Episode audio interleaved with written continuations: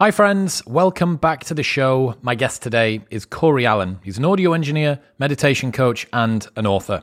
Mindfulness meditation is great, but it's supposed to be in service of a mindful life rather than simply being a way to spend 15 minutes of your day. I wanted to ask Corey about how he advises people to take their practice off the meditation cushion and into their daily life. Expect to learn how to use touch to bring yourself back to the present moment Corey's favorite cues for reinforcing daily mindfulness, why the clothes that you're wearing offer endlessly interesting sensations to meditate on, how to recognize when you've become lost in thought, how to reframe unwanted emotions, and much more.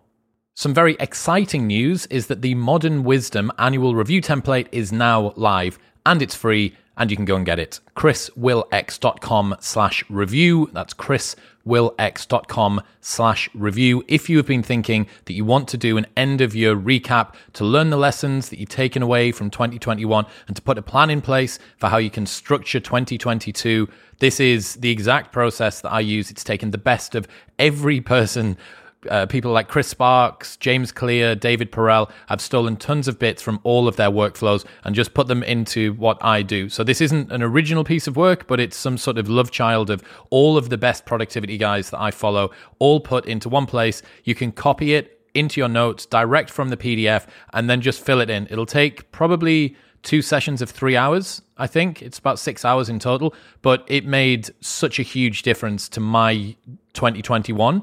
Doing it at the end of last year, uh, it was one of the most important parts to any success that I've seen over the last year. So go and do it. It'll make a huge difference. You've got time in between Christmas and New Year. You're going to have some time off of work. I highly, highly recommend that you round out this year and that you get started with some goals, with some strategy, with some direction for 2022. chriswillx.com slash review. In other news, this podcast is sponsored by BetterHelp. There might be something which is interfering with your happiness or preventing you from achieving your goals. Perhaps you've got some challenges at work. Maybe you need to look at an issue in your relationship, or perhaps it's just something from your past that keeps on arising in your mind. BetterHelp will assess your needs and match you with your own licensed professional therapist who you can start communicating with in under 48 hours. It's not a crisis line or self help, it is professional counseling done securely over the internet. Their therapists have a broad range of expertise which may not be available in your area. The service is available worldwide. You can log in at any time and send a message to your counselor. Plus, you get timely and thoughtful responses, and you can schedule weekly video or phone sessions so you don't even have to leave the house. It's easy and free to change counselors if needed. It's more affordable than traditional offline counseling and financial aid is available. We all know that if you work with a PT, your body is going to improve. This is precisely the same thing, but for your mind. So if you're looking at 2022, wanting to improve the texture of your own existence on a daily basis, this is the best place to start. I think that far more people than realize it would have huge benefits from counseling, and BetterHelp is, is just the most convenient and cheapest way to do it. Head to betterhelp.com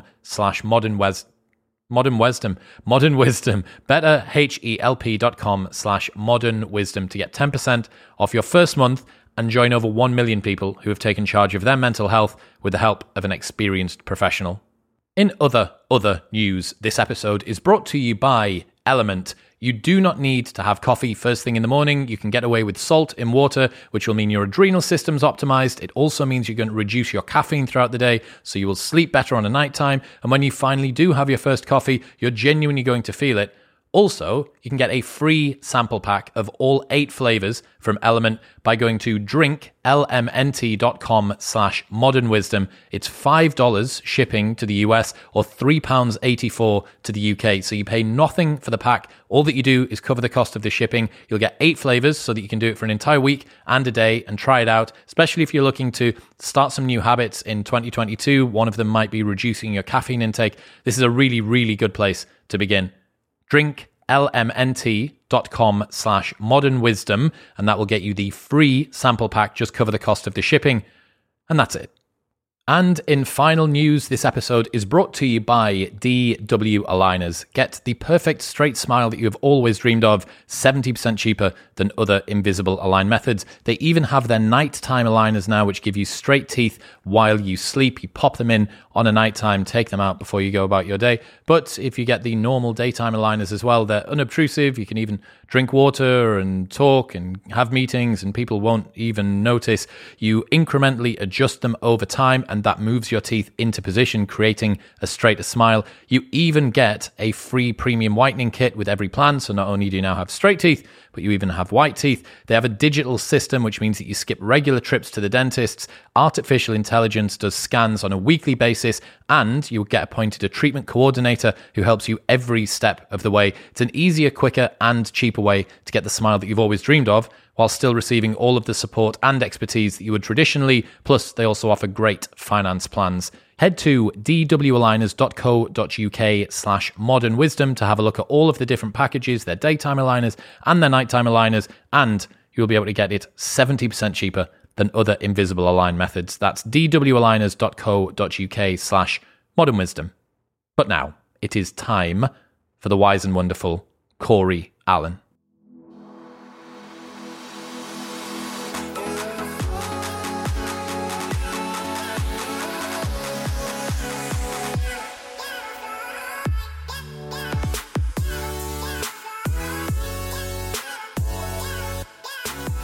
All right, Corey Allen, welcome. Yes, sir. Thank you. Thank you for having me in your city. It's my absolute pleasure. Thank you for coming to the city. I know, man. It's been very good. It's been a shame that we haven't got to see each other until now for professional purposes, but we've we've made it work.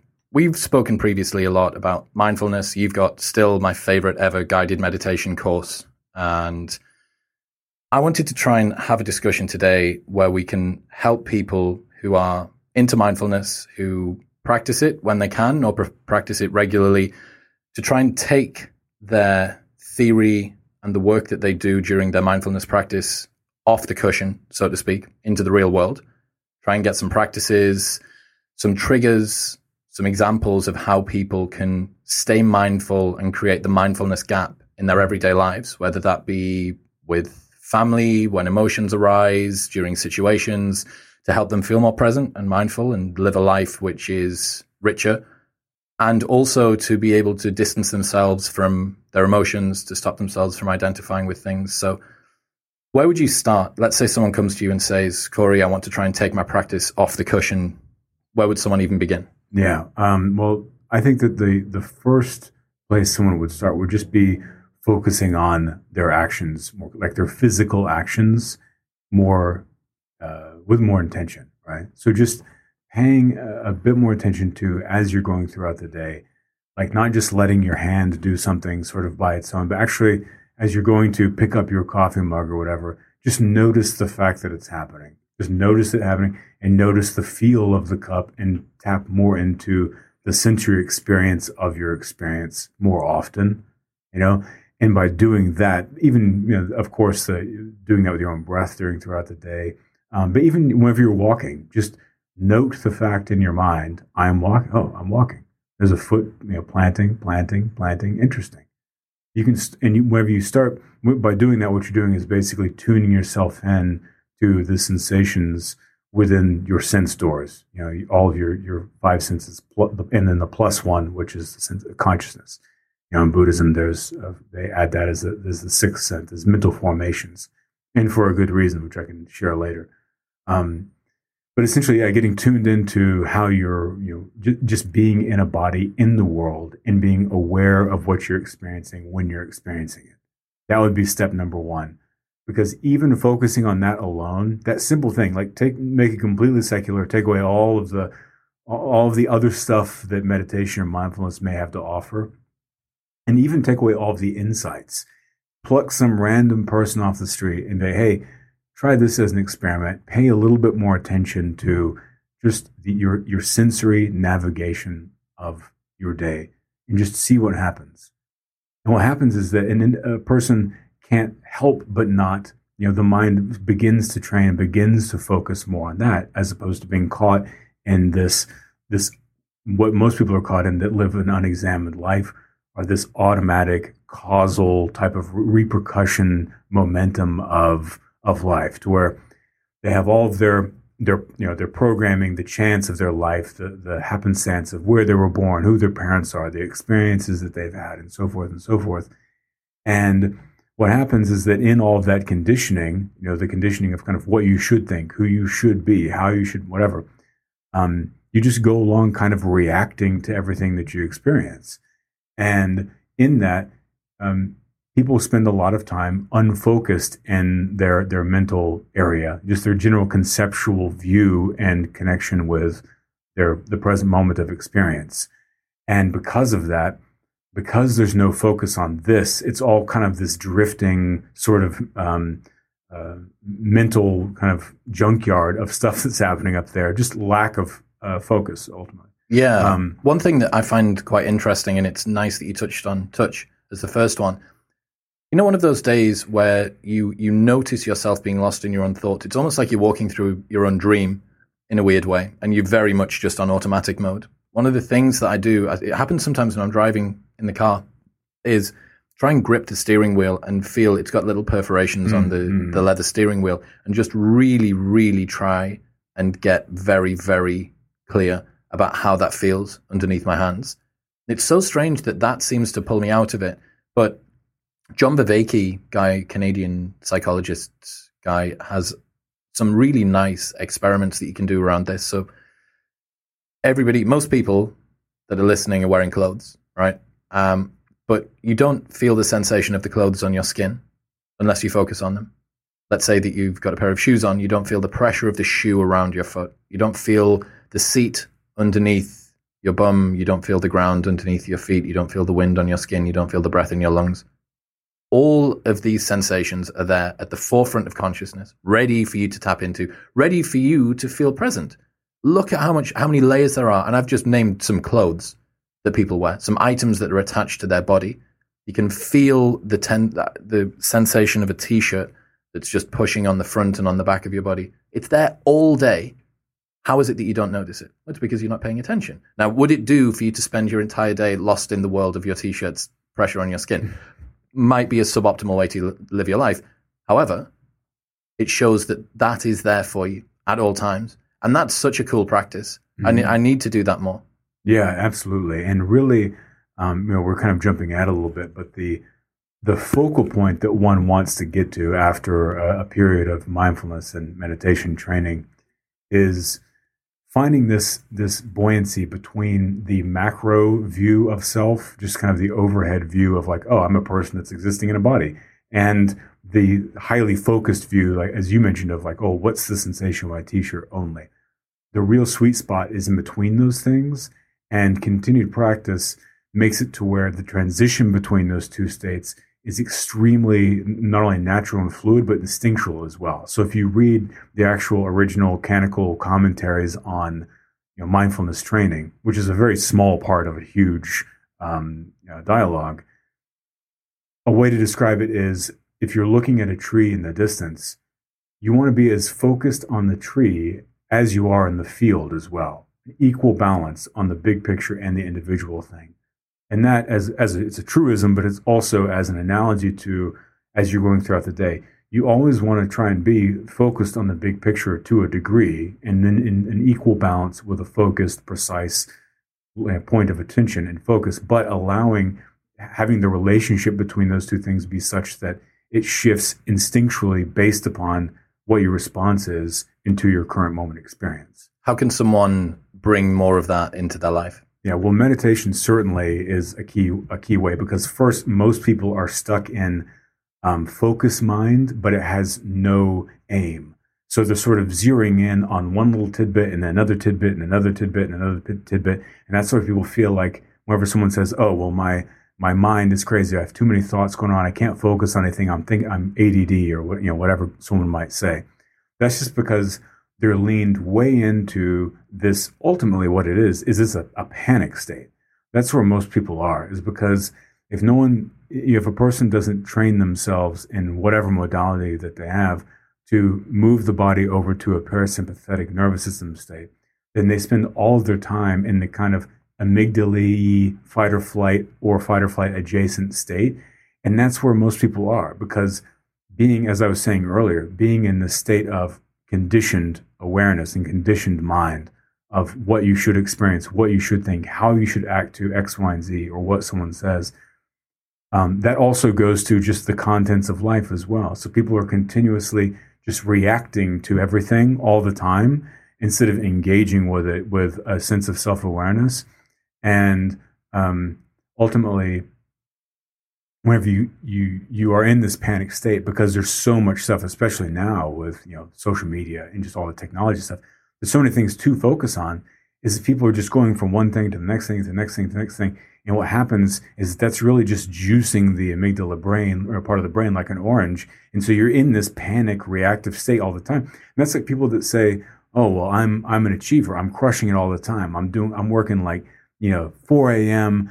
to 10 p.m. I have 9,000 meetings and all this stuff. I'm doing all these things. I'm really like feeling good and doing it. It's like, no, you're caught in a panic state because you're going from one thing to the next thing to the next thing, but you're mistaking the, the, um, like serotonin release of constant low level craving, like basically taking a bunch of like a thousand little tiny hits of a drug over and over, but you're not actually feeling, you know, really good. You're just kind of scra- like a rat hitting a feeder bar in a lab experiment, right? We spoke about this earlier. We were talking about the fact that now the most important skill that you can have in the 21st century is to be able to filter information. You don't need to be able to scavenge for more. There is more information than we need.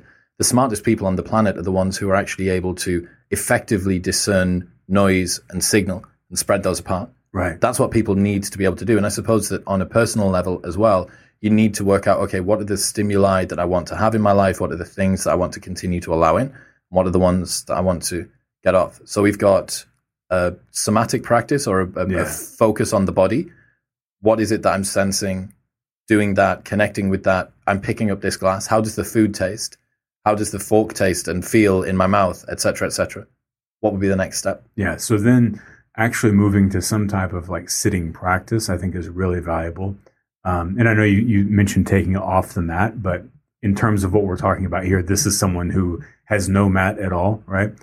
So let's say, even if someone doesn't want to say, well, I want to start meditating, as you mentioned, just let's parse out some of the noise, right? So having a, a moment of time in your day that's scheduled in if you have to, where you're shutting down the phone, you're shutting down the computer, you know, and turning things off, just having a space of quiet and stillness that you can exist in for you know however long you can what would you prescribe for someone that is is keen to do this? The people that are listening will be familiar with mindfulness practices. Yeah. Some people will have a, a semi-regular one that they wish was probably a bit more regular. I would imagine that that's a big chunk of of the audience.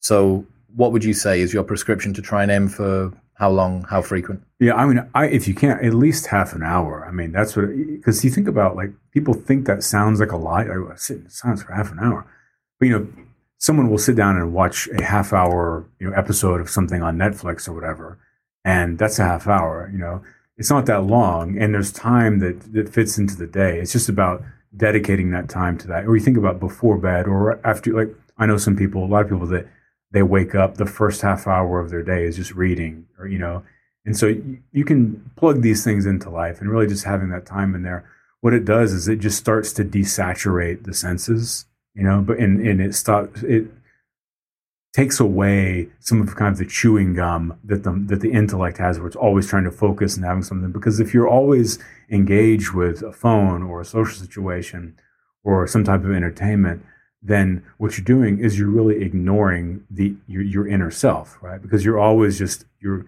externally involved with something else. It's a form of distraction, and that's why people stay so intensely plugged into those things is because they're they're staying intentionally distracted, oftentimes from something that they don't want to acknowledge or they don't want to feel. You know, so it's like, oh, if I go if I go out six nights a week, I never have to think about why you know I feel whatever whatever way. That Man, I'll ne- I'll never forget. I was in a, a, relationship with a girl while I was at uni, and we were breaking up. It was my choice, and uh, she was upset, and she was she said something to the effect of, um, "I don't want to go back to having to go out all the time." And that blew me away because implicit in that is if I'm not with someone, I can't bear to not go out all the time. Right. And that scared me. And that really made me. Th- I mean, one thing it said was, "Fuck, this was the right decision." because if this person has, if they struggle so much with being on their own, with not having a sense of validation personally, that they then need to go and get it sort of publicly, Yeah. that's a pretty malignant part of their life. Uh, but it stuck with me, man. That was fucking 12, 13 years ago. Just some random tiny little line. I don't want to have to go back to going out all the time. Yeah. It's so crazy how stuff like that sticks with you, you know? Mhm. I always think about this. Think about all of the stuff, all the interactions that you've had with people on your podcasts, in meditation sessions, when you've met somebody in the street, and some throwaway fucking line that you just decide to say, someone could keep with them for 60 years for no reason. It might not be profound. Yeah. That one was like a profound insight, but it could just be a thing. The funny way that you said fortune or whatever, you know, like just some random shit. It's so mad how that happens. We don't know the uh, legacy that our interactions carry with Yeah. them. An- another reason why mindfulness is important because you're more aware of what you're saying when you're saying it. And so you're not, the chance of saying one of those things with a positive effect is much higher because you have this intentionality about what you're saying as opposed to just talking shit freely. And, you know, maybe you give someone the wrong idea based off of just something that you're carelessly saying. And then they take that as a script to move forward with, you know? I, I was just recently reflecting on one, and this isn't really connected to anything other than how those little kind of earworms get into your brain. And just, I was recently thinking about one of those. Um, so probably like almost 20, it was 20 years ago at this point, I was working in a bookstore. And to find, see if this bookstore had a particular book, you find, you look it up in one system, and then there's like a 10 digit number, and they type that into another system that would show you if you had it or not. So there was an older gentleman that was in there, and I was, you know, like 19 or 20 or something. And he said, you know, do you have this? I went and I looked and I got a pen and paper because I found that number I wanted to write down. And he goes, oh, he said, hold on a second, what are you doing? I was like, well, I got to write this down so I can put it in there. And he's like, no, no, no, you, you can, you can do that. Like, let's think for a second. Like, it's, it's 10 numbers or whatever. Like, w- look at them. What are they? Like, rem- remember them. You've got, you know, five, seven, nine, wha- whatever. And he said, you can, to- we can totally do this. And I was like, okay. And I remember I, I did it and then I remembered them, repeated them in my mind, and then typed them in and like, boom, got it right. And for whatever reason, that just stuck with me where I was like, hold on a second. Like, I shouldn't default to just not engaging with my intellect and my brain in moments because I either think it's not possible or you're just, oh, well, you should grab a pen and paper. Why? That's one of those conditioning things. It's like because it, as a group in society, it's something that people default to saying you should grab a piece of pen and paper instead of um, just you know kind of leveling up a little bit and engaging and saying actually i'm gonna i'm gonna apply my mind to this Man, life use it life needs to be lived by design, not default. Because Yeah. so many of the default settings that we've got are horseshit. They're so bad, and I don't know whether you do that. I imagine that you pro- imagine that you probably do. Um, did you ever, as a kid, make little games for yourself about that how quick you could get up the stairs? Oh, if I can get up the stairs this quickly, or maybe if I can jump over, if I can go up in twos, or whatever it might be. oh yeah well my my well go go ahead Yeah. Just those those little things, kind of like that. I do that as well. I try and come up with dumb, dumb little tests yeah for something. You know, I've got to remember a string of numbers for somebody's phone number, and I'll go out of my way to make it not a big deal, but kind of like a little a little challenge for myself. But that's the same compulsion that I had as a kid. While I was saying, well, if I if I throw this basketball in on the next three goes, then I'm going to become a millionaire, or Yeah, oh, whatever yeah, it might def- be. You know, that sort of dumb stuff. Yeah, yeah, definitely. I used to. This sounds weird saying it out loud, but that's why I'm sharing. it. So when I was a little kid, you know, you play with your toys in the bathtub, perhaps, um, if you're lucky enough to have such a thing. And uh, as a little kid, I would get um, like Ziploc bags, you know, like just plastic bags, and I would get like a toy, and I would put it in there, and I would put food coloring in there, and I would get packaging tape and a Swiss Army knife, and I would play surgery. so if I could cut the bag open and extract the toy with like not leaking a certain amount of red colored, you know, water and then bath. tape it closed all underwater, then I was like a successful surgeon.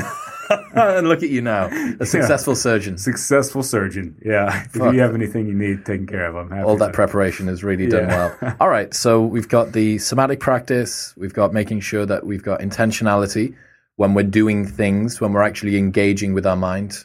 Yeah. We've got a seated practice, which you've said for about half an hour. I think personally for me, half an hour really pushes the limit. I think that I worked up from 10 to 15 and then 15 to 20. And as I start to go over 20, I'm like, wow, this is a, that goes from it being a, a something that my compliance is high to something that my compliance is But, lower but that's to. even just like sitting, like laying in bed without anything Okay. happening. Okay. yeah, so I'm not talking about practice. meditating. Yeah, yeah. Okay. Just, just, yeah, just stillness, just quiet, like shutting out the noise. Because that's for someone that doesn't want to try and meditate. Just like turn off the static for a while every day. You know, that's really cleansing to the mind, and that will actually draw your awareness inward. Because this is one of the big things is that like, when if you're always engaged with like content or data or some type of distraction, you can't hear your own voice because you're always thinking in relation to whatever the other thing is. And so shut all that out and think, well, what what am I thinking right now? Not not what am I reacting or or whatever to, you know, because you're co-regulating your your consciousness by constantly being engaged with external material. Yes. Yes. You know? Dude, here's an awesome hack for that. Just drive in the car without any music on. Mm, mhm. and without anything in your ears. This was something that I started doing when I went to. I would uh, the drive to the office is about fifteen minutes, and it was so good. I'm already driving. I'm doing something which is sufficiently system one that I don't really need to think about it. Right? You're not thinking about driving when you're driving, unless you're a really bad driver. And there are some awful drivers in Austin. I'm going to segue. Austin has the most barbell strategy of drivers I've ever met in my life. Everybody is either an ex rally car driver or a danger on the roads that shouldn't have a license. There is no one in between. Yeah. There are people that are amazing and people that are terrible. But um, driving to work with silence is so good. And you're doing the drive anyway, and it's sufficiently passive that it's probably not going to matter. That's a great way to do it, I think. Yeah, no, that's a, that is a good way to do it. And so the point of doing all of that would be to start to withdraw somewhat from the continuous kind of panic mode of always dealing with something and give yourself a chance to slip into that parasympathetic mode, right? So by doing that, you then that's the the rest and digest zone where you become less um, frantically focused on things, less kind of anxiety driven and reactive, and more calm, full, you know, more serotonin is releasing, more self aware, heartbeat slows down, breath becomes more shallow, you know. And in that state, um, you're of course feeling good. That's where most people would like to be, and that's ultimately after you meditate for ten minutes or whatever. That's where you what you'll typically switch over to. Um, but doing that, getting into that state consciously through you know, even just shutting out the noise or some type of formal meditation practice, even just the easy breathing practice, um, that will begin to bring balance. Because if you're always in that fight or flight mode all the time, messing with a bunch of noise, it's just going to introduce a counterbalance to that state and draw that one back a little bit. And the more that you practice those and the more time you spend in that state of stillness and mindful awareness, the more balance that those things, you know, more into balance that those two things are going to, to become. How happy would you be with someone doing this alongside a fairly menial job? So let's say it's driving the car, doing the washing up, mowing the lawn. Are you happy with somebody utilizing that time, or is there too much stimulus going on if they're doing a task? Um, as long as they're focused on the task, I mean, that could that's definitely a mindfulness practice. Yeah, Chop wood, carry water. Yeah, but, but apply suggestion number one that we had to that moment. So getting into the awareness of your actual experience as you're experiencing it and being aware of the sensations and the sense doors and so forth, um, while having that, you know, just something to focus on uh, is is a good way to do that as well. Thinking about how overloaded I sometimes am, but also some of my friends are ridiculous at this. They'll be listening to a book on three times speed whilst the Roomba automated schedule is going around and hoovering up the house, and they'll be cleaning things up, but they'll have their laptop open because they've got some notes for an exam that they've got coming up a little bit Yeah. later on. I'm like, the threshold, the waterline for acceptable stimulus has just shot through the roof. You're already listening to something at a million times speed. You've got this schedule thing going on. You know you've got to call in five minutes, but you're going to fit this in because Yeah, the um, I don't know where that compulsion comes from. I, I, I think it's partly productivity, more done in less time stuff, but I also think that you're right that there is an anxiety beyond I should be doing more with my time. There is simply an anxiety with just sitting. Yeah. With a bit oh, of silence. Sure. Yeah, yeah. Yeah, it's because if you if you haven't done it before, you know, then all the stuff that you haven't seen, you kind of start reacting to because you you feel like, oh well, now you become aware of your internal dialogue and what you're actually sensing. And it's just overwhelming because you're used to numbing it by being distracted away from it. You know. What's next? Well, um, from there, I'm going to go to just a, a something a bit more fun, and it's a bit more more deep, but um, it's a fun thing that people can do to really begin to get to the root of something that will be very helpful. So, along with the sensory input of uh, just experiencing what you're experiencing in a physical way with more awareness, um, start paying attention to, throughout the day to your your movements and what kind of what you choose to move, how you move your hand, what you're actually doing, and again, just note those things in your mind as as you're doing them. So you're sort of like, oh, again, I'm lifting the cup. You know, I'm setting the cup down. I'm walking. I'm talking right now. And you can do this as detailed as you want. This is actually a, a part of the fundamental training of mindfulness, uh, as far as it's actually written, is to do this. But uh, a monk would do this 24 seven for you know however long for for weeks, years, months, whatever. It's very very detailed, and that's all you're doing is noting. Um, but the point is, is that the more that you start doing that and you focus on just kind of noting your own awareness, being aware of your own experience, then something interesting starts happening. Is that the time it takes because you'll you'll stop doing that, and then at one point later in the day, you'll then go, you'll, you'll kind of catch it again and, and remember and see like, oh yeah, yeah, I was noting things. So now now I'm I'm getting some food or whatever it is, right? Um, famously, uh, Ouspensky, I believe it was, Gurdjieff's disciple, uh, went out to, he was doing what he called self remembering, same concept, just different school of thought, and was walking and he was self remembering and things were going good. And then uh, a few weeks went by. He went to get a pack of cigarettes and a few weeks went by and he's like, oh, yeah. I was self remembering until I went to go get that pack of cigarettes, you know. So even someone who's doing it in this train that you could you could start it and you'd be doing it, and then something will kind of sweep you into this long chain of thought so much that it, a lot of time could go by. But eventually you'll remember it and you'll go, oh, right, I'm going to do that thing. And you start doing it again. Um, and then the more that you focus on that, just the more curious it becomes how, how you're not really um, as in control of yourself as you think you are. You know, we're very much these autonomous kind of beings that are on autopilot in a lot of ways in our lives. You think of the amount of times that you shift your feet around while you're sitting in a chair, or you scratch your arm, or you go to have a sip of water, or you lift your arm up, or you, you kind of move a thumb across a fingernail or something like that, or you blink, whatever it is. There's all these things that we do constantly that we're that we're not even aware of. We're just engaged whatever with whatever kind of our focused mental mind is on at that moment. But when you start doing this practice more, you'll start noticing how much that you're actually doing without realizing it. You'll notice how you're shifting in your chair. You know, you'll, you'll notice all those little movements and stuff like that. And what gets really trippy is that then you start to notice like something for the example of like, oh, if your arm is itching, if you were completely unexamined, you'd be sitting there at your office or home, your arm would itch, you would scratch it, and you wouldn't even think about it. It would happen way, way in the background. If you're noting your your, your present experience, you'll notice, oh, I just scratched my arm.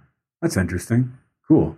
And then as you continue practicing this, uh, as time goes on, then you'll get to a place where you can, if you so desire to go deep into it, of, oh, my arm is itching. I want to scratch my arm now. Instead of just going, oh, I just scratched my arm. Mm-hmm. You go, oh, there's an itch there. Interesting. And now we get to a deeper level of it, which is the arising um, array of impulses that we have. Because our impulses are really the root of all of our behavior. And wherever you, you note your physical movements enough, you then can go backwards one step or deeper one step and realize the arising desire and impulse to do things as opposed to just the fact that you're doing them. And what that does is gives you one level deeper of control and awareness of your actions and how you're existing in the present moment. And all of this really boils down to being able to navigate, you know, put a sail up on the boat of your life and navigate your existence with more intentionality and more self awareness. And what's interesting is if you watch this example, say you have the itch and you notice the impulse to scratch, then you realize you have agency within that. You go, hold on. I, I don't have to lift my hand up to scratch it right now. I can choose to respond to that or to not. And I can actually just kind of focus my attention on that itch feeling. Like, what is that really? It's just an odd little sensation. It's really not unpleasant. It's just there. But I'm so conditioned to mechanically automatically engage with it that I've always done it. But if you just watch it and you keep watching it and then it just kind of goes away, like, huh. And the more you start getting into that level, then you realize that that awareness of the impulse to do things, not just as you're doing them, you you become more in, in control of e- everything in life, like like eating per se.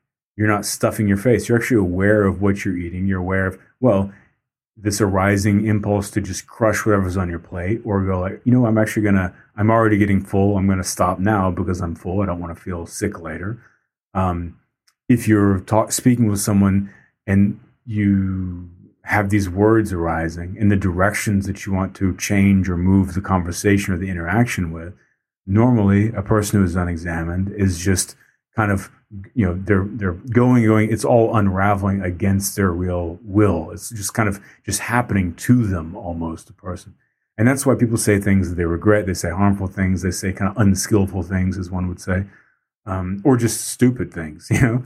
Um, but with that deeper level of mindful awareness, you then like the same awareness of the impulse to do a physical action as opposed to just doing it. You become aware of the arising dialogue in your mind and what you're going to say and if you should say it or not. And that's really where that mindfulness gap appears that you mentioned earlier. Because then say that you have a a reaction to an experience. Someone says something that triggers you and you get irritated and you feel normally you would react and say something cutting or mean or like resentful to them. Um, with that level of clarity and self awareness and, and intentionality, you can then feel that feeling arising and then actually examine and know what you're going to say, you know, more skillfully, if anything at all, and like what the moment actually calls for, as opposed to being drawn into a further detachment and distraction of that panic and anxiety state. Yeah, man. I think about an example Sam Harris uses a lot while he was sat at a meditation retreat.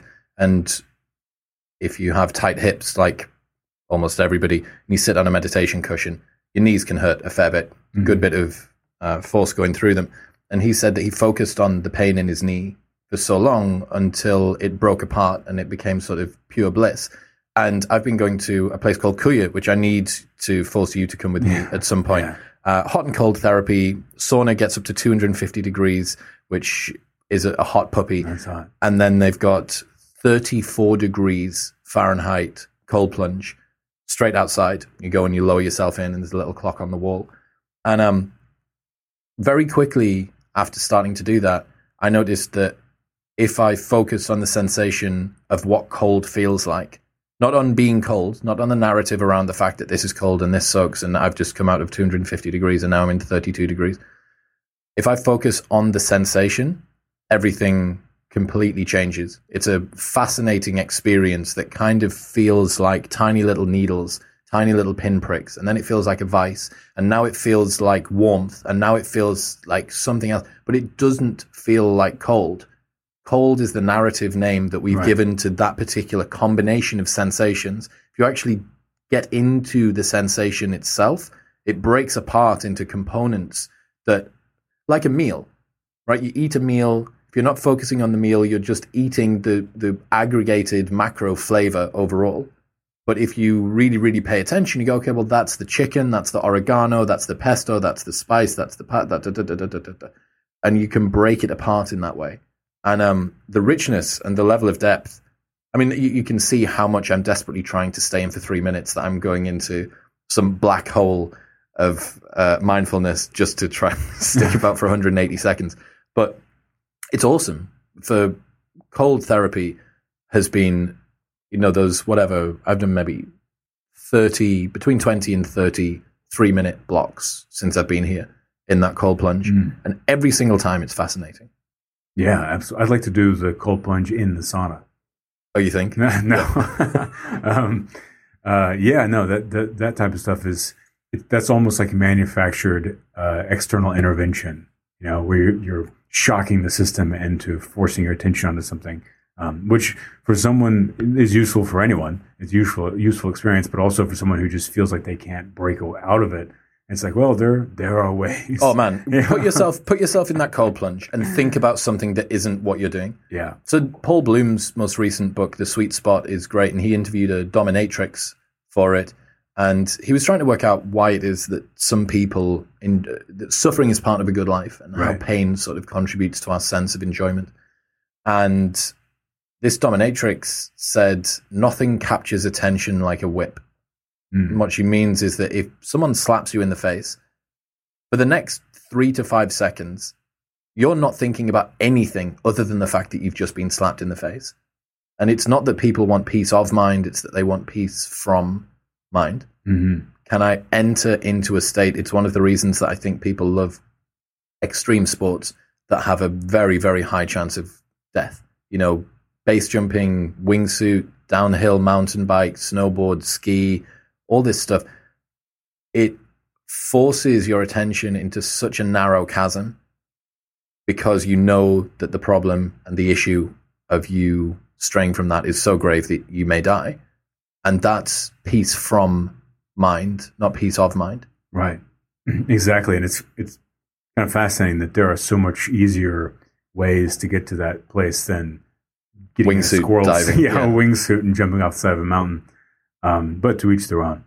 Um, yeah, it, I think going a little deeper and, and moving into a real useful aspect of what we're getting to here with, with this being more aware of what's going on in the mind, what's going on, starting with the body, being aware of the senses, and then starting to move into the mechanism of the mind. If you, you keep following that, you get to you know one of the places you mentioned, where like, well, these arising things, these impulses, these are just fabricated concepts that don't really mean anything you know, I'm just like resonating like a wine glass, you know, with someone singing, but there's not really that material, the conscious material that's arising. That's not me.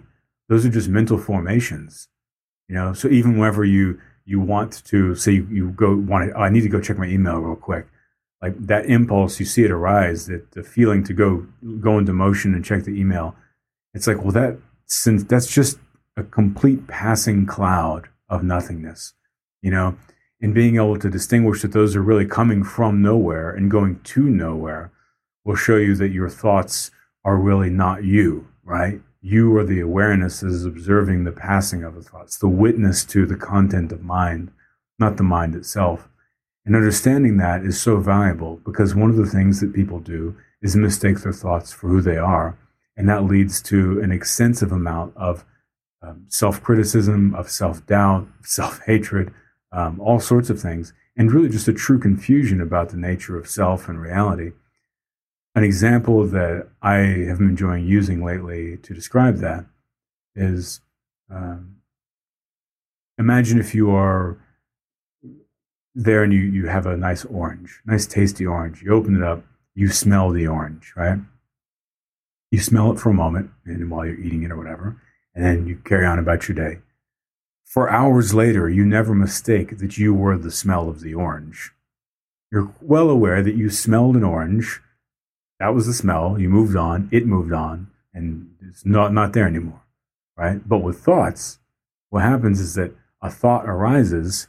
Someone looks at that and they go, "Oh, that's who I am," or that is some type of truth. And then, because it's internal instead of external, they're then able to grab onto that and then relate to it, relate to their identity to that thought or that sensation.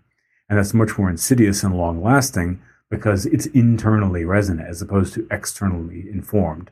So with this the smell of the orange, we're aware that that is outside of the, our skin. There is a tactile world, and in that there is stuff happening, and our senses take in the information from that world, and we recognize that there's a relationship between our experience and that external object, and there's no real confusion there in general, right? But the issue is, eh, the, the we're getting the reason why that's so clear is because we're getting constant feedback from the external object, right? Um, like you always know your arms are on a table because the table is always pushing on your arm. You know, there's no mistaking. Like I'm becoming the table. Like it's it's there. It's there. I'm here, right? And so, um, with with the mind, since those things are generated internally, whenever a thought goes by, there's no resonance. There's no reference point. There's no constant feedback. It can just hang in the space of the mind's eye, right? And so then, because often our thoughts have to do with us, because we're thinking about our own narrative and kind of creating our story of whatever's happening in the moment, um, we can we begin to mistake that mental material, you know, for truth and for reality and for what we are. So if someone has this thought, you know, some type of like, ah, I'm a piece of shit, like I shouldn't have done this, goddamn, I'm a, you know, and I'm failing at like this thing or whatever. That thought arises and then you can grasp onto it because it's it's kind of suspended in space in your mind and then you it's like an endless orange. Yeah the endless orange of self-hatred and self-doubt and then you that that gets kind of grafted onto the lens of your experience and then the longer you stay with that that begins to then inform your decision making in life because your temperament has changed you know your your outlook on the self has changed and so therefore your confidence and your general navigation of your own life changes.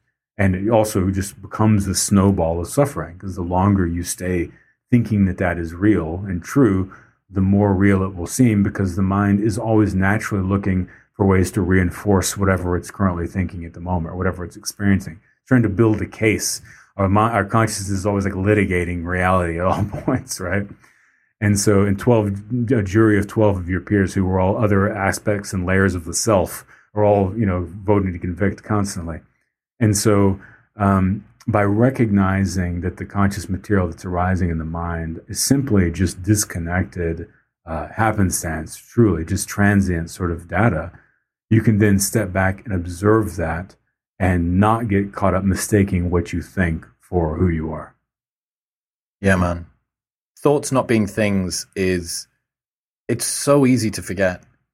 Um, do you have any more stories or examples that you like to use with the people that you teach about how to remind themselves that thoughts aren't things? Oh well, I mean that's that was a pretty good one I just shared, but yeah, um. I just I'm just trying to think if we've got the orange, we've got that idea, we've got. I'm just wondering if there's if there's another another way that you sure, like to frame sure. that. Yeah, so you could think about something more simply because I know that was complicated and, and exhaustive. Something more simply, you think about like how say you you are you wake up in your bed one morning right? And you feel great. You didn't have any drinks the prior night. You ate well. You slept well. You feel good. The sun is shining in the window. Smells good and fresh in there. Beautiful crisp day there's a little owl outside your window looking in at you he's happy belly full of mouse the, everything is good in the world right you get up you feel good all right i'm going to go this beautiful day I'm going to go out. I can't wait, etc., etc. You go on. Now, say that the next that night, because you were having such a good night, you decide to celebrate. Right now, you're going out with you know with your friends. You're having 30 drinks or whatever it is. You're eating cheeseburgers at 4 a.m. and then a pizza. Um, you get into a fight of some kind. You know, someone glasses you in the head with a bottle. You know, whatever. Um, then you decide to have a glass of sand instead of a glass of water before getting in bed. We've all been there. So you get in, you wake up the next morning, headache shattering, pounding, splitting headache, eyes are blurry. That sunlight now is like giving you this crazy headache. It's contributing, like, oh God, pull the curtains closed. You know, now the smell in the room, you're now it's smelling sour to you because now everything has got this kind of pungent, repulsive smell. Everything makes you a little nauseous uh, the colors in the room now hurt your eyes as well and seem distasteful and disorganized. You have no energy, you know, for the day. You don't want to get moving, none of that stuff, and you just want to lay in your sweaty bed and just lay there and just rot, right, with this this headache. um, and the bed feels lumpy, you can't get comfortable, you know, all this stuff. Now, think about the fact that that room didn't change. The room, a person you had those two distinct experiences in was the same. Same room. What was different was your mind. And what was different was the, your, your frame of consciousness, your state of mind in the way that you're perceiving it because of what was going on in your body at that point in time. Now, that's an extreme example. And what I'm doing here is peeling apart the subject and object relationship of mind. So, what we experience and what we think about experience is we, we receive it all based upon where our mind is at that point in time and how we're thinking and how we're feeling, right? And so, as far as the thoughts are not things go, if you a good practice to notice, you know, kind of uh, the the true nature of that is to pay attention to uh, thing that you're experiencing whenever you're feeling good and how you project your feeling onto that situation versus an experience whenever you're feeling bad and how you project your feeling onto that situation as well with a, a negative light, a disruptive light versus a positive or an optimistic light. And then as you start realizing that you're really kind of projecting the story of how you're feeling onto your experience, then try to separate that. It's easier to do it whenever you're in a good mood.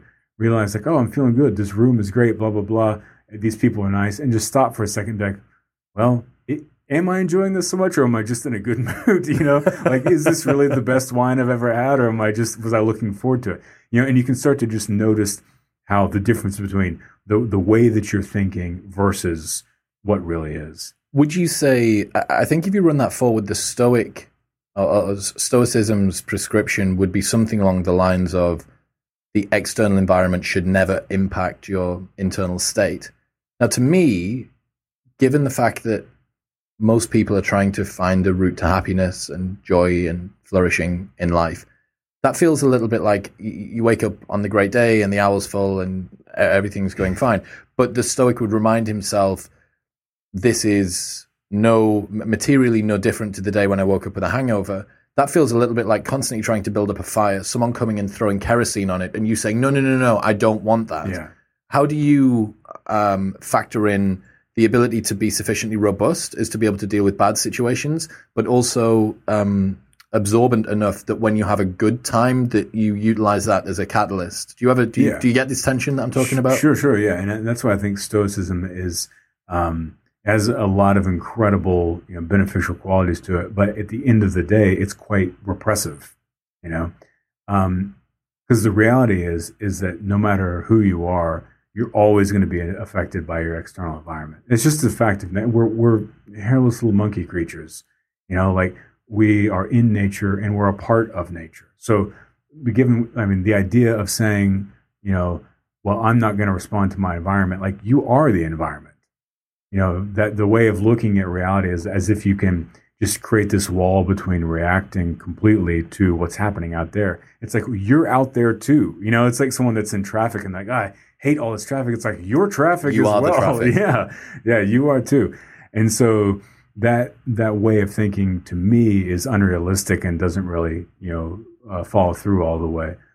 And so it's realizing you know, in, in those moments, the fact that you always are going to be flowing with what is, but it's just about, and this really is the crux of all of the stuff we've been talking about, putting enough effort into being more self aware, being aware of what you're thinking in the moment that you're thinking it, being more aware in the present about your actions and the choices that you're making, and using your intentionality to then make choices towards you know the direction of who you want to be or what you want your life to be like. And in that comes uh, you know interfacing with the the truth of whatever your environmental circumstances are at that moment and using the information there along with your self-awareness to then continue to make intentional choices. What about emotions? Because that's like a not a particular thought not a narrative you know a felt sense yeah. a phenomenon that arises, how would someone utilize taking mindfulness off the mat uh, to be able to give them that mindfulness gap when an emotion arises? Yeah, I mean that's a really viable one because uh, emotions are like the ultimate. You know, no no logic a lot of time. You know, if you can't it's it's tough to be very emotional and very logical at the same time. Um, so people tend to do things very you know brashly whenever they're getting really emotionally, um, or getting really emotional rather. And so mindfulness is super valuable because it takes some of the heat and the impact off of negative emotions and allows you to then react or respond to them instead of just be bowled over and controlled by them. So even if you say, you know, something happens and you get like furious at someone, normally without, you know, being unexamined, you would just jump into whatever it is, yelling at them, or I don't know what people do whenever they get furious. But um, with, you know, being more tuned into a mindful way of living, that would arise and then you really get to address the, the, root of that fury and that anger in the first place. And it's an important distinction to make because obviously it's not useful to just respond emotionally and be crazy and out of control and see red and do whatever. Um, it's also not useful to completely play, and this gets into an interestingly nuanced area of what you know of, of mindfulness, some would say spirituality. Um, to not look at that situation whenever you get frustrated and go full on like, okay, I notice the arising feeling of frustration. I'm not going to respond to it. I'm going to, you know, exhale, breathe calmly, and allow it to move on and just let that move. And then later I'll engage with whoever the person was, you know, if if it's still an issue and discuss, you know, constructively what the problem might be. Um, that also if if not done well, can be you have danger of of again passivity and of compartmentalization. Um, and so, if you want to get to the root of the matter, you when it arises, you can use mindfulness to not react to it, but then to pause and actually really examine like the impulses. What am I thinking? What am I, why did I get so reactive? Like, is this something of, of mind that I'm being triggered? That is something I need to work on? Is it something that I need to create a boundary that they've, you know, someone has done something to me that you know, I need to address?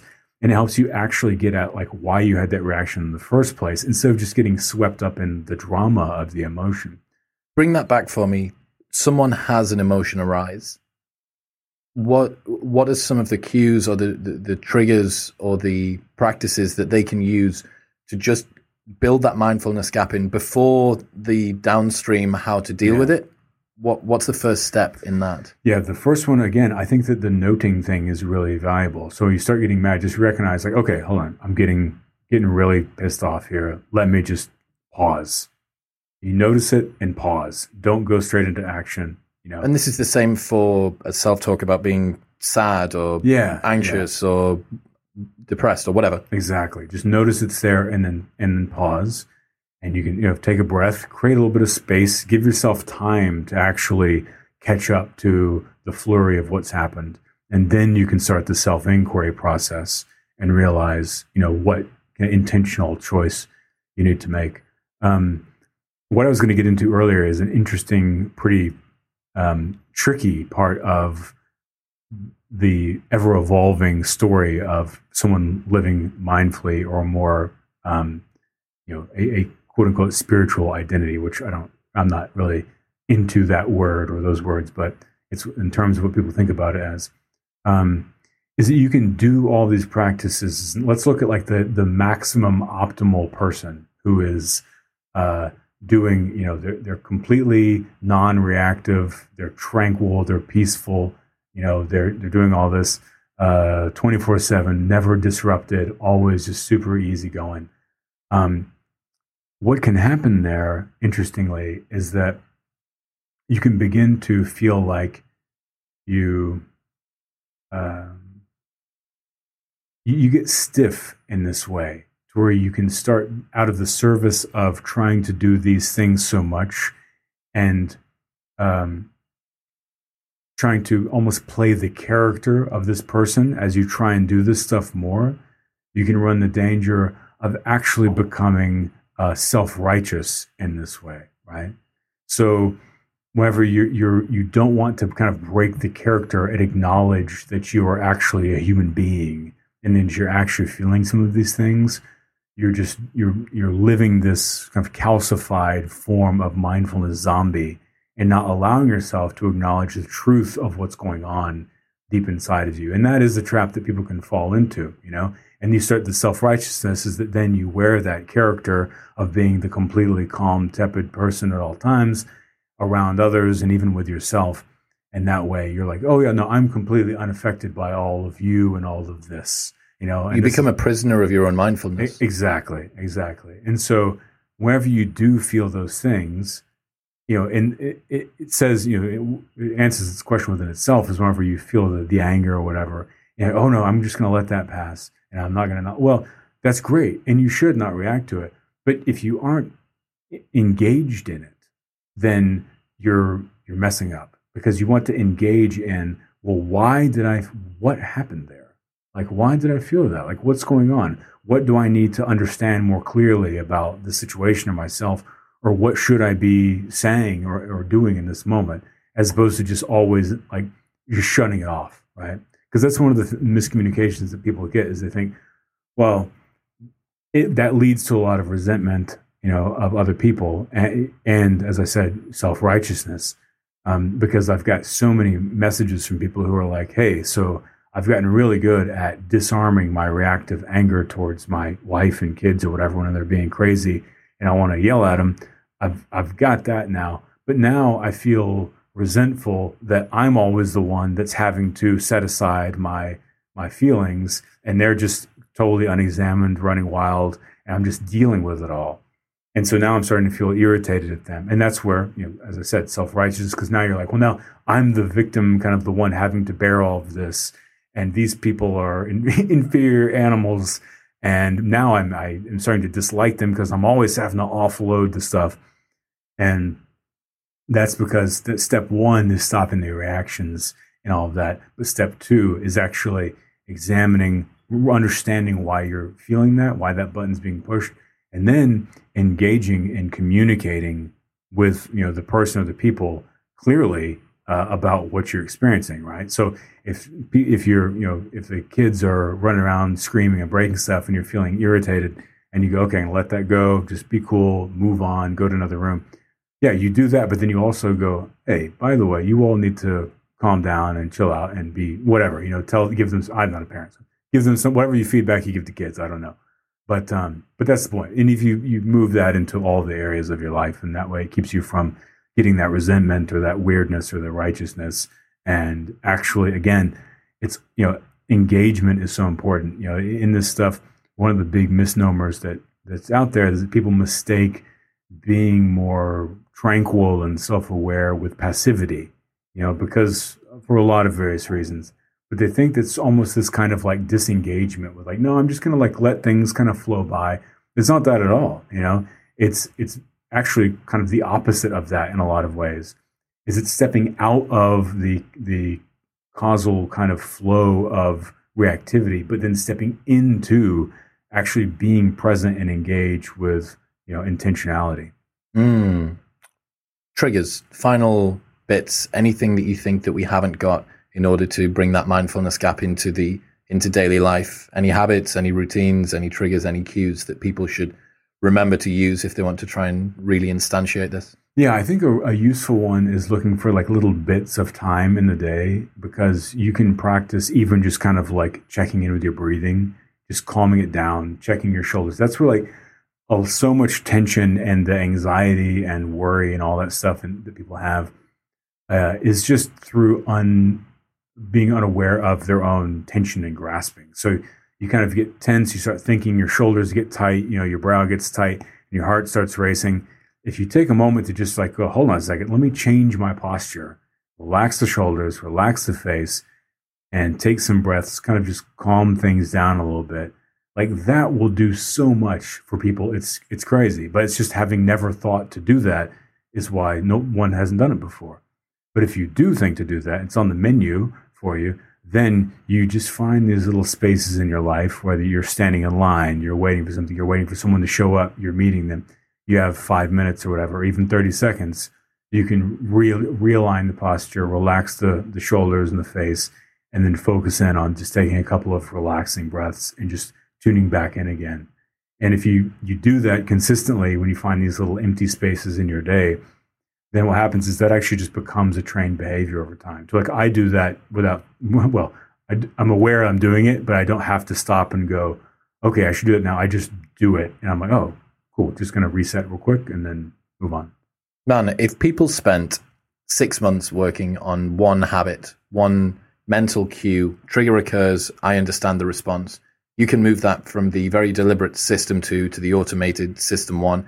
And I've done this with a bunch of different things. So the Stoic Fork was one that I, I did it with for a while where, look, do I have control over this or not? And that now, for me, is mostly automatic. Yeah. It just arises. Look, I don't have control over it. So fuck. Like it's a traffic jam. I didn't know that this was going to. It's raining. I didn't know that this was going to occur. The power's gone off uh, today. I was supposed to have a podcast, and the Wi-Fi went off in my Airbnb. All right. Well, I can't fix it. I messaged the person that does the Airbnb. I'm going to go to the gym Yeah. instead, and that's now automated. The number of times, and I think that six months is a, a, a slow enough period for you to have. Okay, I have one goal. I have one behavioral goal that I want to try and move from system two to system one. And if you can do that, in five years' time, you are unrecognizable. You've just accumulated, and maybe after whatever, a couple of years, you need to go back and do little stints of some of the first ones you did. But man, there's so much here. And, you know, from the first episode that we ever did, I think you're episode number nine or 12 or something. Oh, something. wow. Um, and this will be 410. But the mindfulness gap, which was the term that I got from you, that now is still today one of the things that I try and focus on. Something arises inside of me, and there is a beat, just a half second pause between stimulus and response. Mm-hmm. And that's power. I've, I've said this over and over. If the only thing that I get out of meditation is the ability to have that beat, I'll consider it a win. Yeah. maybe some greater levels of flourishing and meditative bliss would be would be nice but that's enough of a win to make it worthwhile to make the practice worthwhile. And i think that trying to make it practical trying to take it off the mat trying to go from when you're doing your sits to okay now how does this apply? How does this make my daily experience more effective? I think there's some some awesome stuff in there for people. So if people want to check out what you do, get the guided meditations, do your other stuff, where should they go? Yep, they go to corey-allen.com and then hey Corey Allen is all my social handles. Amazing. And the Astral Hustle, That's the podcast. The Astral Hustle. Yeah. brother. Thank you. Thank you.